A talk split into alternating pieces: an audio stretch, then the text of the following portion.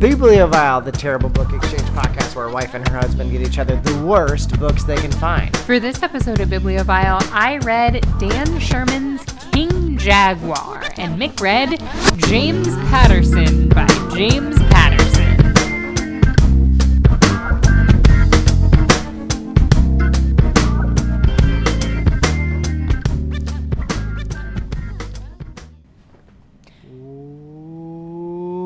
Welcome to BiblioVile, the terrible book exchange podcast. My name is Mick Dickinson. And I'm Susan Dickinson. And we are back here yet again, bringing you with only one microphone the worst books that we could find, either in a library or in the free books, because we're going to throw them away pile at my school. I... Which was technically also a library. So. Yeah, but apparently. It's a different library. I suppose. Uh, but we are back here again on what is possibly the best day to record a high-energy intro. The first day of school. Oh, I thought you just meant generally Tuesdays. I hate Tuesdays. As Arthur Dent would say, I can't get the hang of Thursdays, mm. but Tuesdays have never been that bad for me. Tuesdays have been rough ones for me. Morrissey would, would agree. Mm-hmm. Um, so would Maury. Um... Rip. But I was really excited to record this episode because it was Mick's birthday recently. Happy birthday, Mick. Thank you. And as a birthday gift, he got a second microphone. Uh, and so for something like that, we need a, a very large number of microphones, wouldn't you? What? That's a reference to the Propellerhead song that's now our intro, but it's not the song where he says that. It's just a different Propellerhead song. When I was in elementary school, my two favorite bands were Propellerheads and Radiohead, specifically OK Computer. When I was in middle school, my favorite album was Rumours by Fleetwood Mac, and I also really liked Elton John. Yeah, I think that's doable. But my favorite song in like third or second yeah. grade was Paranoid Android. You are definitely a youngest child. I think I've just my musical taste has just been impeachable. Hey Mick, what was your favorite movie when you were a little kid? Uh, Brain Donors. Uh, How I, old were you when you first saw The Lion King? Uh, freshman and co- sophomore in college. The summer between sophomore and junior year of college. Uh, I can't remember a time when I hadn't seen Blazing Saddles, yeah. if that answers your question. You are absolutely a youngest child. Yeah. Specifically a youngest child of much older brothers. Yeah. Well, what are you going to do? What are you going to do? But anyway, this microphone situation, um, we've got it set up. They're both clipped side by side to the desk. It looks great. Looks like a studio. We can't figure out how to make them talk to each Somebody other. Somebody didn't get a mixer. I except don't know for, what that is. Except for this uh, uh, tonic.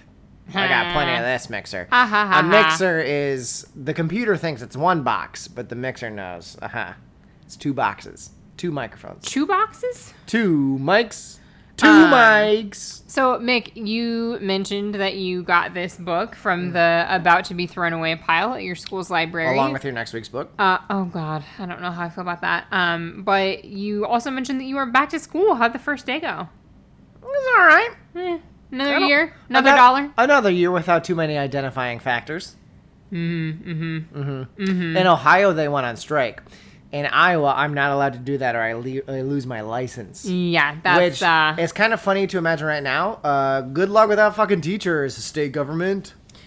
Yeah, they're, they'll just hire um, people veterans. Who don't have teaching licenses to teach. It's yeah. fine. Yeah, yeah Veter- totally fine. Veterans and cops. Yeah, exactly. Um, that's going to go really well. Uh, anyway... Ooh, this is not a lot of notes. No, this is not a lot of notes, my friend, Uh-oh. because ask me about King Jaguar by Dan Sherman. When, you, when I ask you, you're going to say, it was all right. Yeah, it yeah, was all right. It's my bit.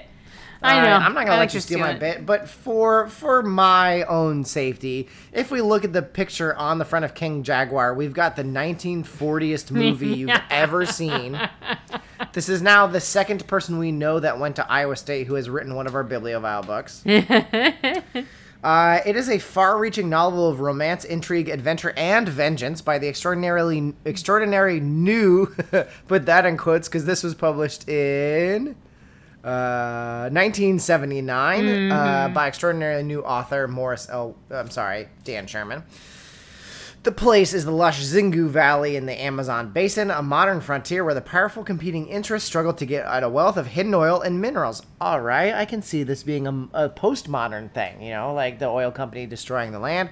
Uh, beneath this pillage by modern-day conquistadores, a love story is unfolding between a... I don't even know what that word is. Fin de siècle. Uh, I don't know what that means, and I know a lot of throwaway French phrases. It's my raison d'etre. Uh, gives you that... Joie de vivre. Oh, it, it provides to me a certain je ne sais quoi that I think is unresistible.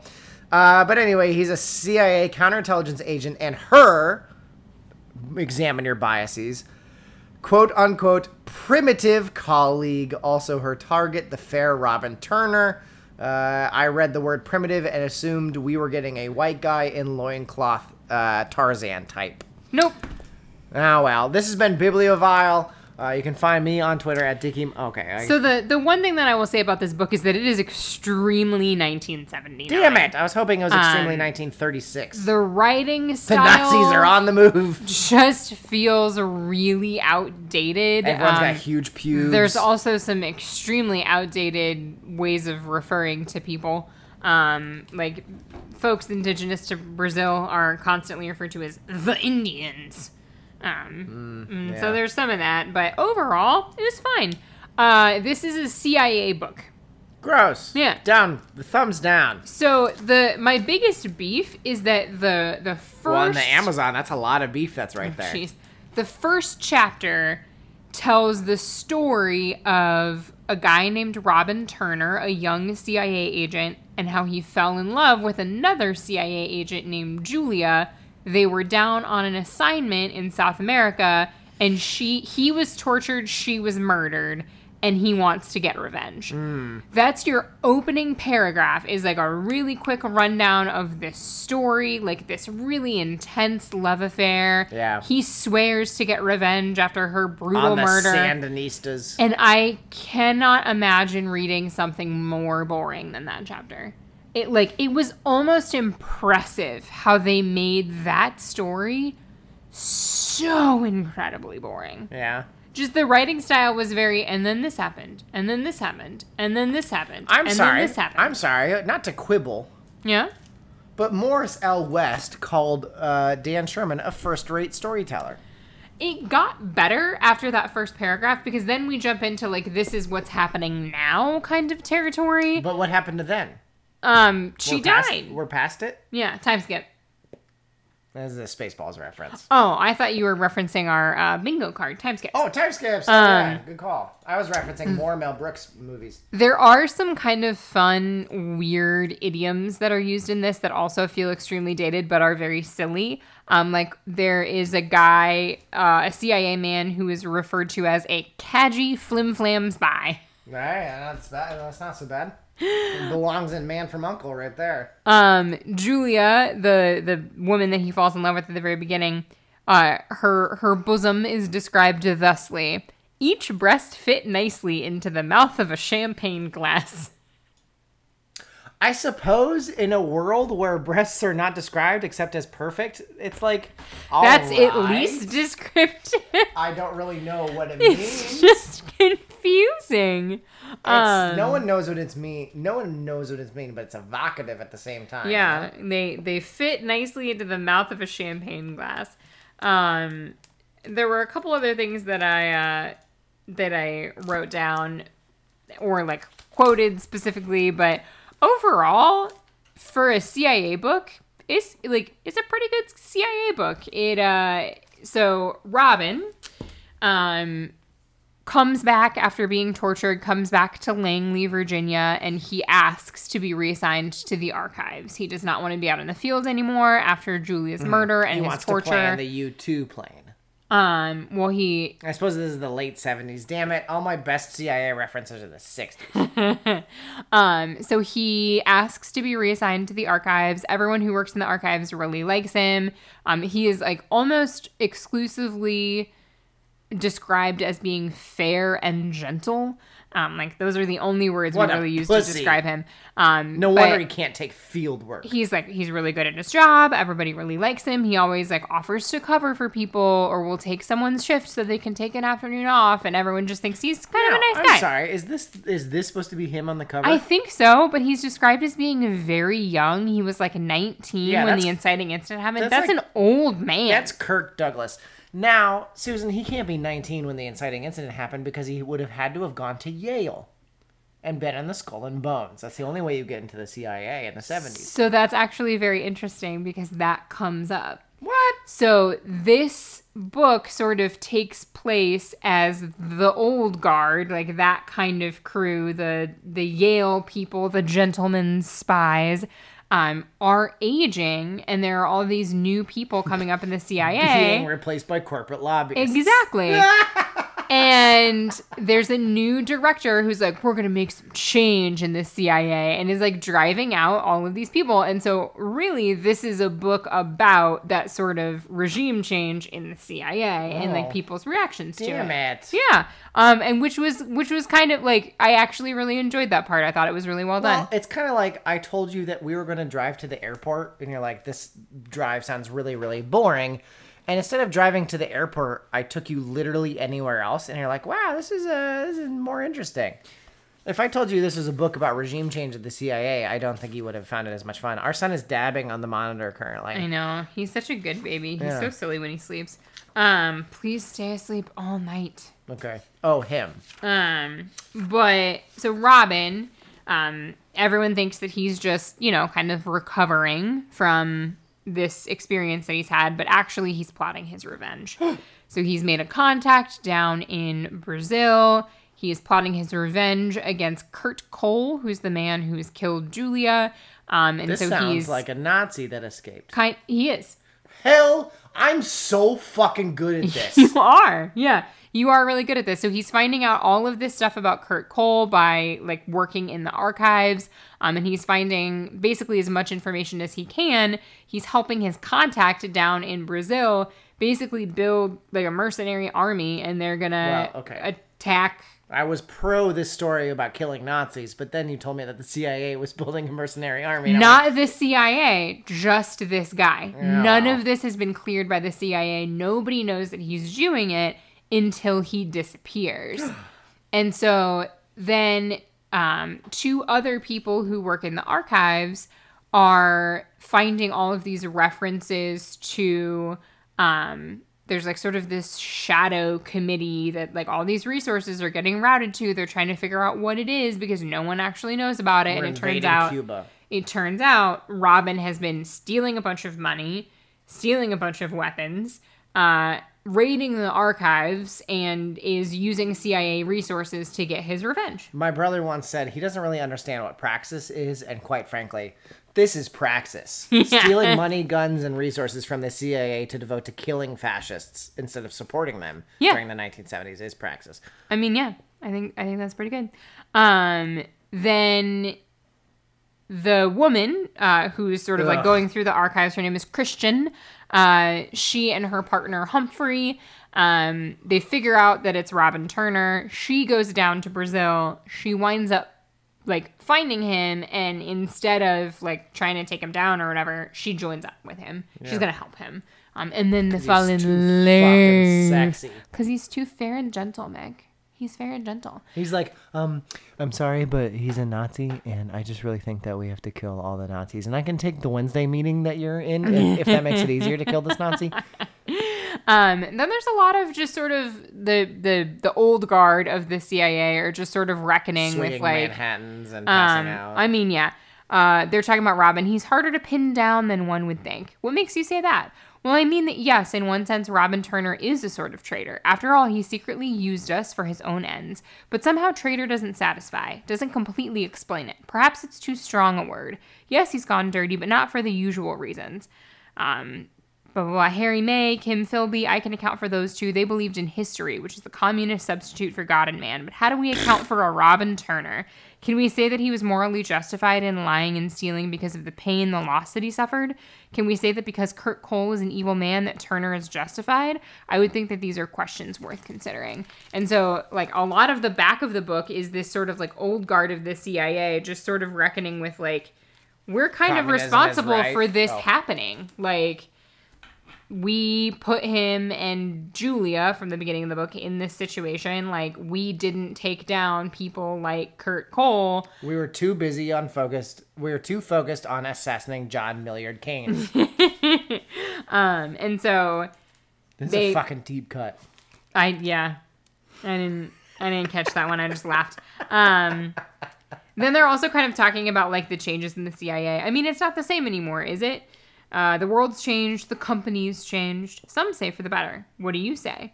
The old man was breathing hard in the crisp air. Leaves were cracking under his shifting weight. I miss the old clubhouse feel, if that's what you're driving at. But I suppose we are less insular now, more responsive to the mood of the nation. Fucking vaginas. Whatever the hell that means. Yeah. Um. So, like, the whole back of the book is basically, like, all of these old guys sort of reckoning with their role in bringing the C I A to where it is and that they don't really have a role in it anymore. Um, and then one of them says, like, they're talking about, like, you know, isn't this kind of like the old days as they're trying to track down Robin Turner? Harlan told himself this part is the old days, tramping out through some desolate field so that the microphones don't pick you up, plotting a man's murder within the fabric of a guarded chat. No wonder Robin Turner turned out as he did. We've shown him all the moves. Um, so in the end, uh, they, Robin and his contact down in Brazil, wind up taking down Kurt Cole. Um, they Good. do kill him. Yes. Uh, they sort of foil his plot of uh, getting a bunch of oil from this particular part of Brazil and then selling it to the highest bidder. Uh, the then, wouldn't you know, thing. the C I A winds up taking over the oil field and figuring out who's going to take it on, and Exxon buys the rights to the land. So a happy ending for everyone. Oh, man. Um, that is delicious. Yeah, it's delicious. It's, I, oh, man, that's delicious. It's so good. Yeah, it's so good. Because I, I haven't read it, but from what I'm just triple crossing my uh-huh. fingers about, that's, like, ironic in yeah. the book, right? Yes. Oh, thank God. It is. Okay. Yeah. Oh, no, no, no. It is. Oh. It absolutely is. Okay. And then um, we don't, like, you, we don't jump to the perspective of Christian and Robin. Like, we don't see them living happily ever after. Like, it ends with the perspective of the people that are still in the C I A. And, like, they just disappear. They just disappear. They have successfully disappeared, which is what they, like, which was their goal that had been, they've been trained to do. It's Jason um, Bourne. And so they just disappear. Um, and it's, it's pretty good.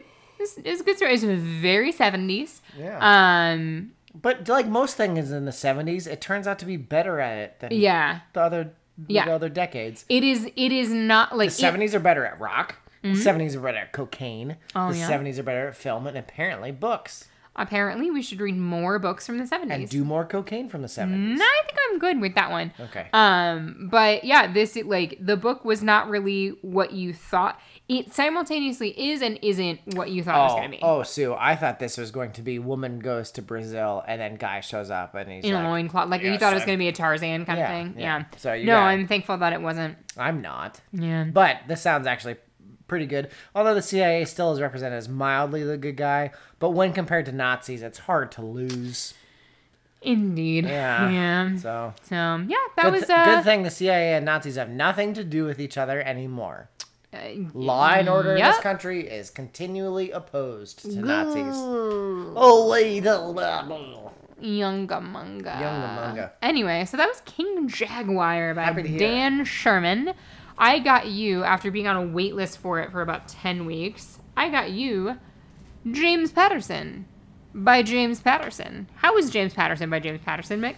James Patterson by James Patterson, I fully believe, was written by James Patterson because it is the ravings of a boomer madman. It's the only book James Patterson has actually written in about oh, twenty-five years. Okay, in about twenty-five years. I was going to say, I believe he's written at least a quarter of his books. No, I think he wrote the early ones, and then I think ghostwriters have figured out how to copy his style. Probably. Can I help you? How do I look up highlights? Um, James Patterson by James Patterson is obviously supposed to be James Patterson's On Writing by Stephen King, which I've read a couple times. I, I am a hobbyist that never partakes in his hobby writer, that never actually ever finishes his hobby. Imagine if someone was like, yeah, I'm a I'm a woodworker. I love to buy a bunch of wood, and then I sand it down, and then I buy more wood and sand it down. And, like, it's it's to that extent. I mean, that's kind of how I am with knitting. I like to buy yarn and start Susan, a project. Susan, how many baby uh, stocking hats did you make for the hospital? Several, um, well, probably one hundred fifty, but I haven't knitted right, in a so while. So that is the exact opposite of what I'm talking about, because you complete them and help people. And I do projects that don't do anything for anybody because I never finished them. And even if I did, they weren't helpful. Uh, the only note that I just saw, I'm trying not to peek at your notes, but I did just see, oh, no. Oh, no, with a robot face. It Why is, the robot face? I don't know. It's funnier to go, oh, oh no. It's oh, a, no. It's a Comedy Bang Bang reference. But uh, James Patterson by James Patterson, like I said, is obviously supposed to be the On Writing. Stephen King, who is comparable to James Patterson in the aims of his writing, if nothing else, and the uh, prolif prolifery. Yeah, the prolificness. His prolific nature, the prolifer proliferation, the amount of books that he yeah, wrote. Yeah, the the the words, the volume, the number of words. Uh, yes, quantity. But I fully believe Stephen King wrote all of them, because Stephen King's On Writing is basically, I'm a fucking little weirdo. Yeah, like is his Stephen King writes On Writing as two-thirds biography, one... Th- eh, I don't know, pretty half and half. It's been a while since I read it. And Stephen King writes it in pretty direct run. It's like, here has been my life. I grew up watching weird horror, and then I grew up writing weird horror, and then I make a living writing weird horror, and then I did a fucking lot of cocaine and drank a lot of booze, and then I got hit by a goddamn car, and now I'm sober and still writing. Mm-hmm. Right? That's his biography yeah. portion. And then the, the On Writing...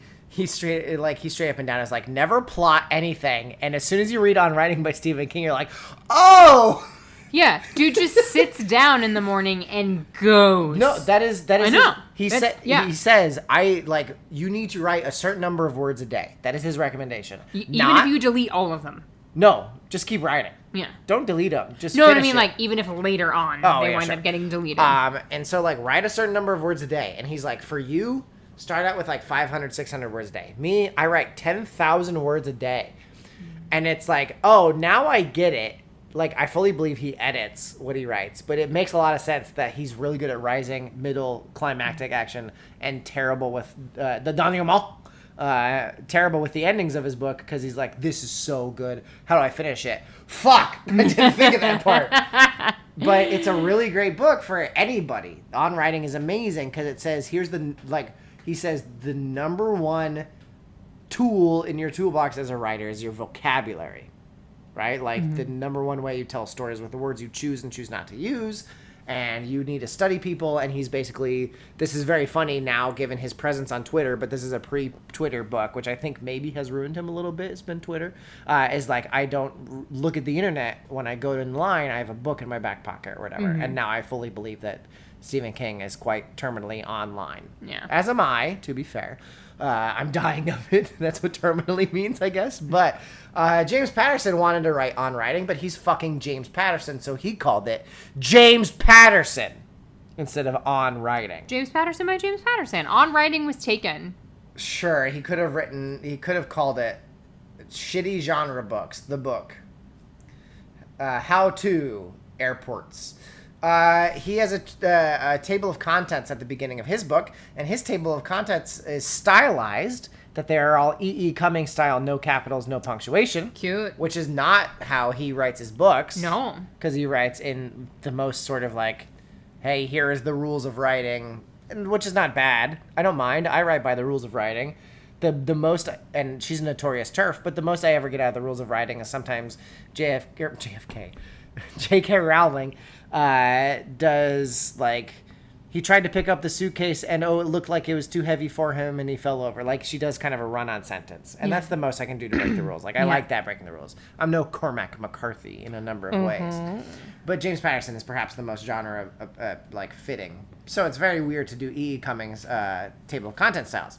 However, his table of contents has a hundred, one hundred and forty-nine sections. One hundred and forty-nine sections. Are they all really sh- short? Like, I wonder how many pages yes. are in this book. Not many, and I still didn't finish it. Uh, I'm going to look up how many one hundred forty-nine pages. one hundred forty-nine chapter titles. He said he's learned to do short chapters. And I'm like, not this fucking short, bud. And I'll talk about what happens in some of these chapters. He says early on that one thing he's learned about, like, I'm, there's ellipses in here. One thing mm-hmm. I've learned about writing book, uh, sorry. One thing I've learned about writing books is to tell stories. Okay. Uh, very profound, James. I said, so wise. Very profound. Uh, he's uh, buh, buh, buh, buh. he buh, buh, buh, he to- he said uh, early on that he had a quote goofy high I Q, and just as a helpful reminder, if anyone ever talks about their I Q, whatever number they've just said, it's bunk. It's bunk. But whatever number they've said, knock off thirty. Uh, the average length of chapter is two point four six pages. I believe it. Uh, he says that he went to a makeout party in sixth grade. You know, all those makeout he's still, parties? He's still a virgin. um, and then she manages to tell us that she died. Jesus. Is every, that bad of a kisser? Every Later. Every single one of his stories, his chapters, reads like an email forward where he's like, would you believe it? Famous person happened, and then I saw it. Uh, he name drops constantly, even people that he didn't really get involved with. Uh, he says he has nine holes in one and even scored one on his birthday.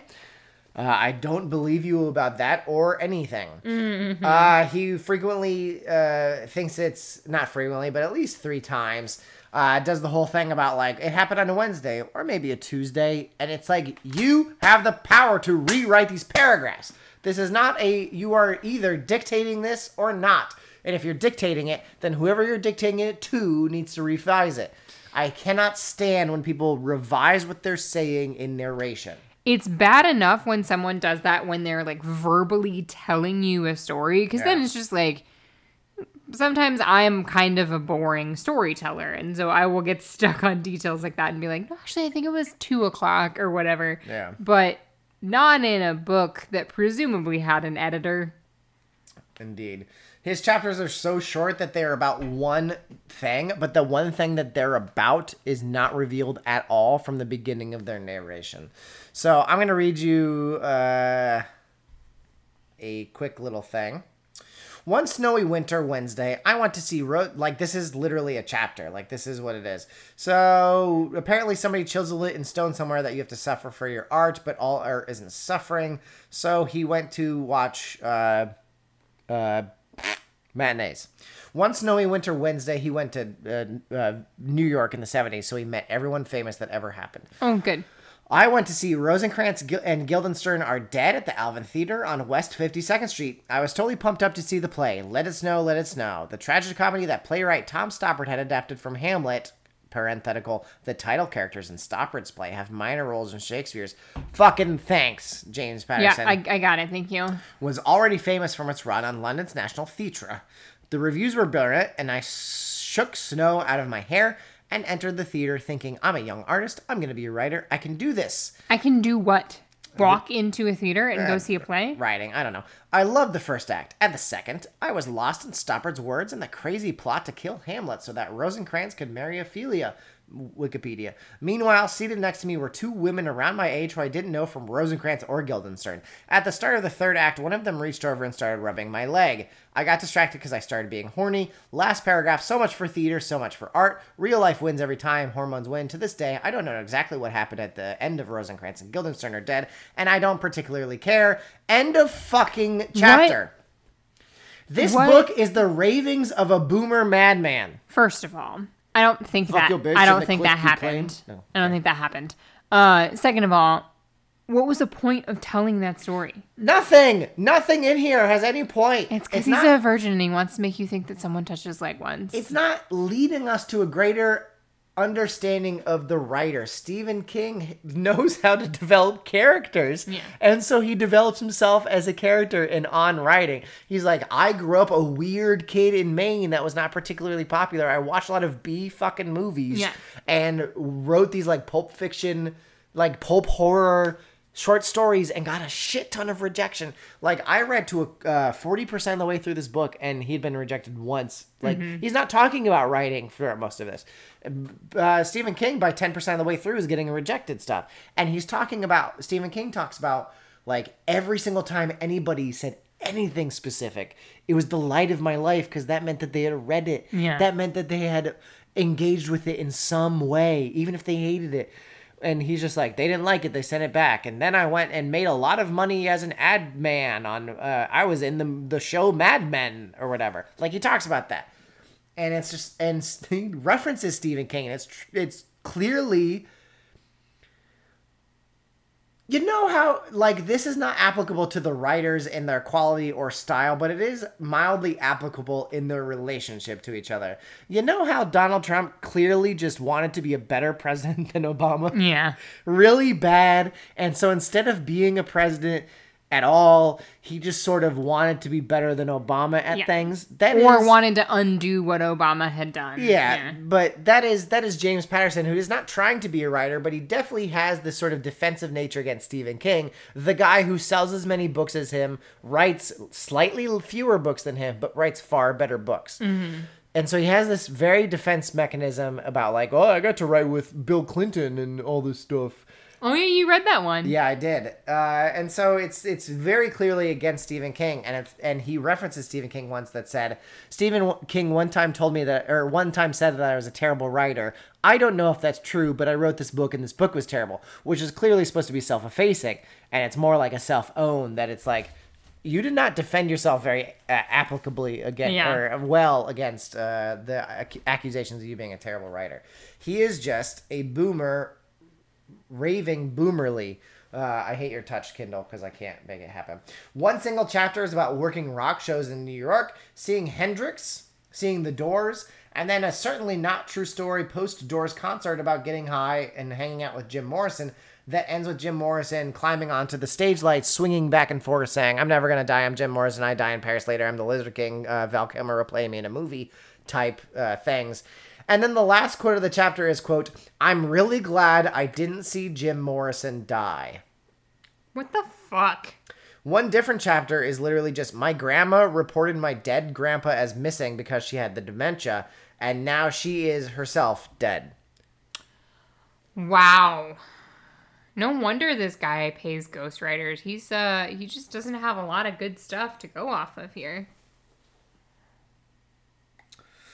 He went to a college called Manhattan College. Manhattan College was more competitive and a whole lot tougher. Former New York City Mayor Rudy Giuliani went to Manhattan. So did two Southern District of New York D As, Ronald Ellis and John Keenan. Former city, for, former New York City Police Commissioner Ray Kelly is a Manhattan grad, but so is Thomas Gambino, completely of Gambino crime family. Hey, it takes all kinds to play cops and robbers. Thank you for referencing at least six incredibly corrupt people. Yeah. This has made me doubt the idea of Manhattan College, a college mm. I had never heard I've of never before. I've never heard of Manhattan uh, College. As being one of the cesspools of humanity. It is certainly one of the most worst places in existence. Rudy Giuliani, two New York district attorneys, a police commissioner of the N Y P D, and a, a mob, mob boss. boss. And quite frankly, I believe the mob boss was somehow the least corrupt of those people.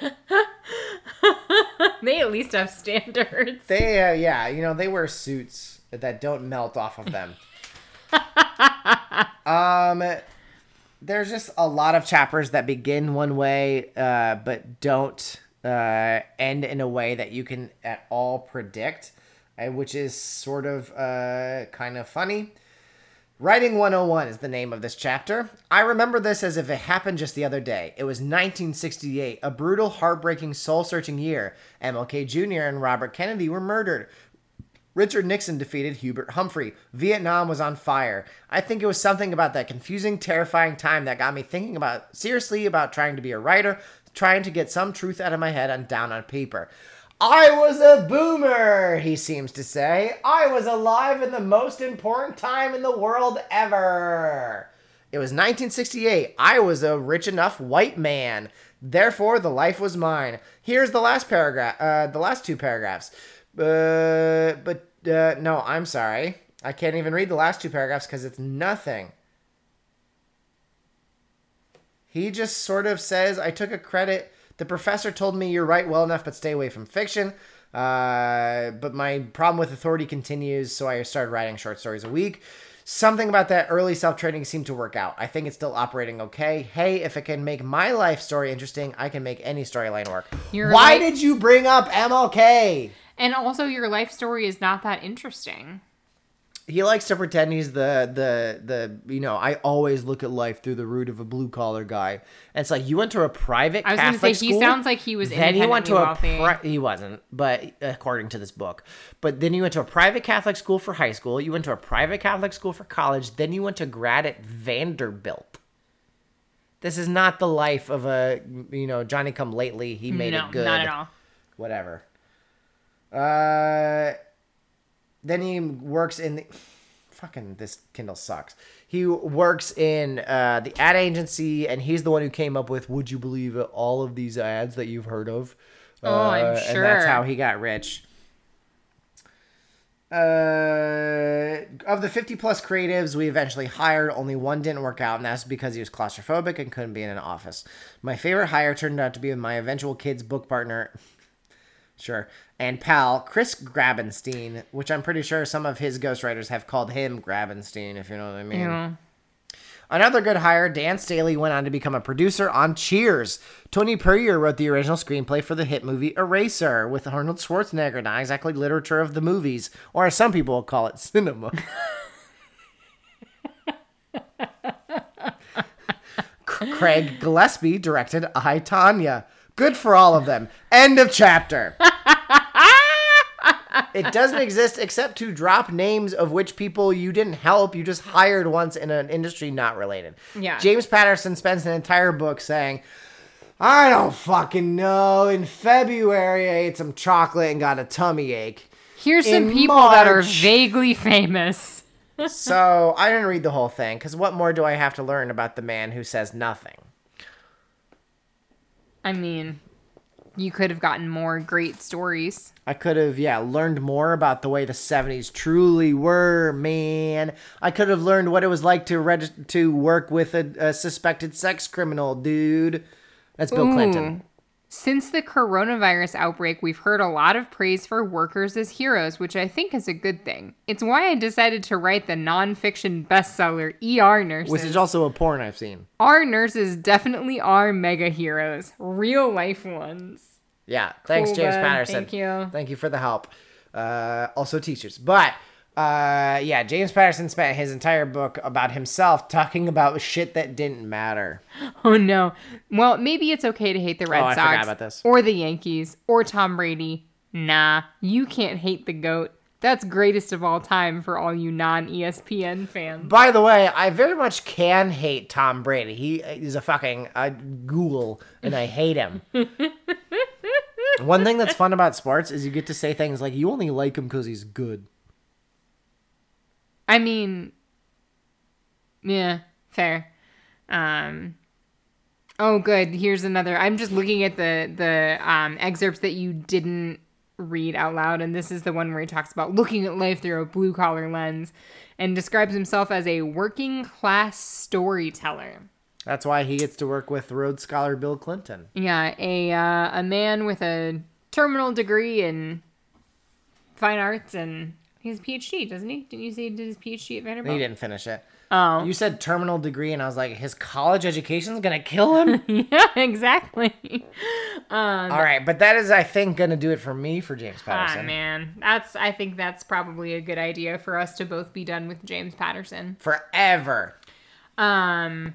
I'm going to prove my love to Jennifer Lawrence. Never mind. One day, or one idea that I did have for a BiblioVile theme years ago was that we should pick authors who had written over like twenty-five or thirty books. Mary Higgins Clark has written at least seven books. No, I was just about to tell that oh, story. You've already told it. Aw.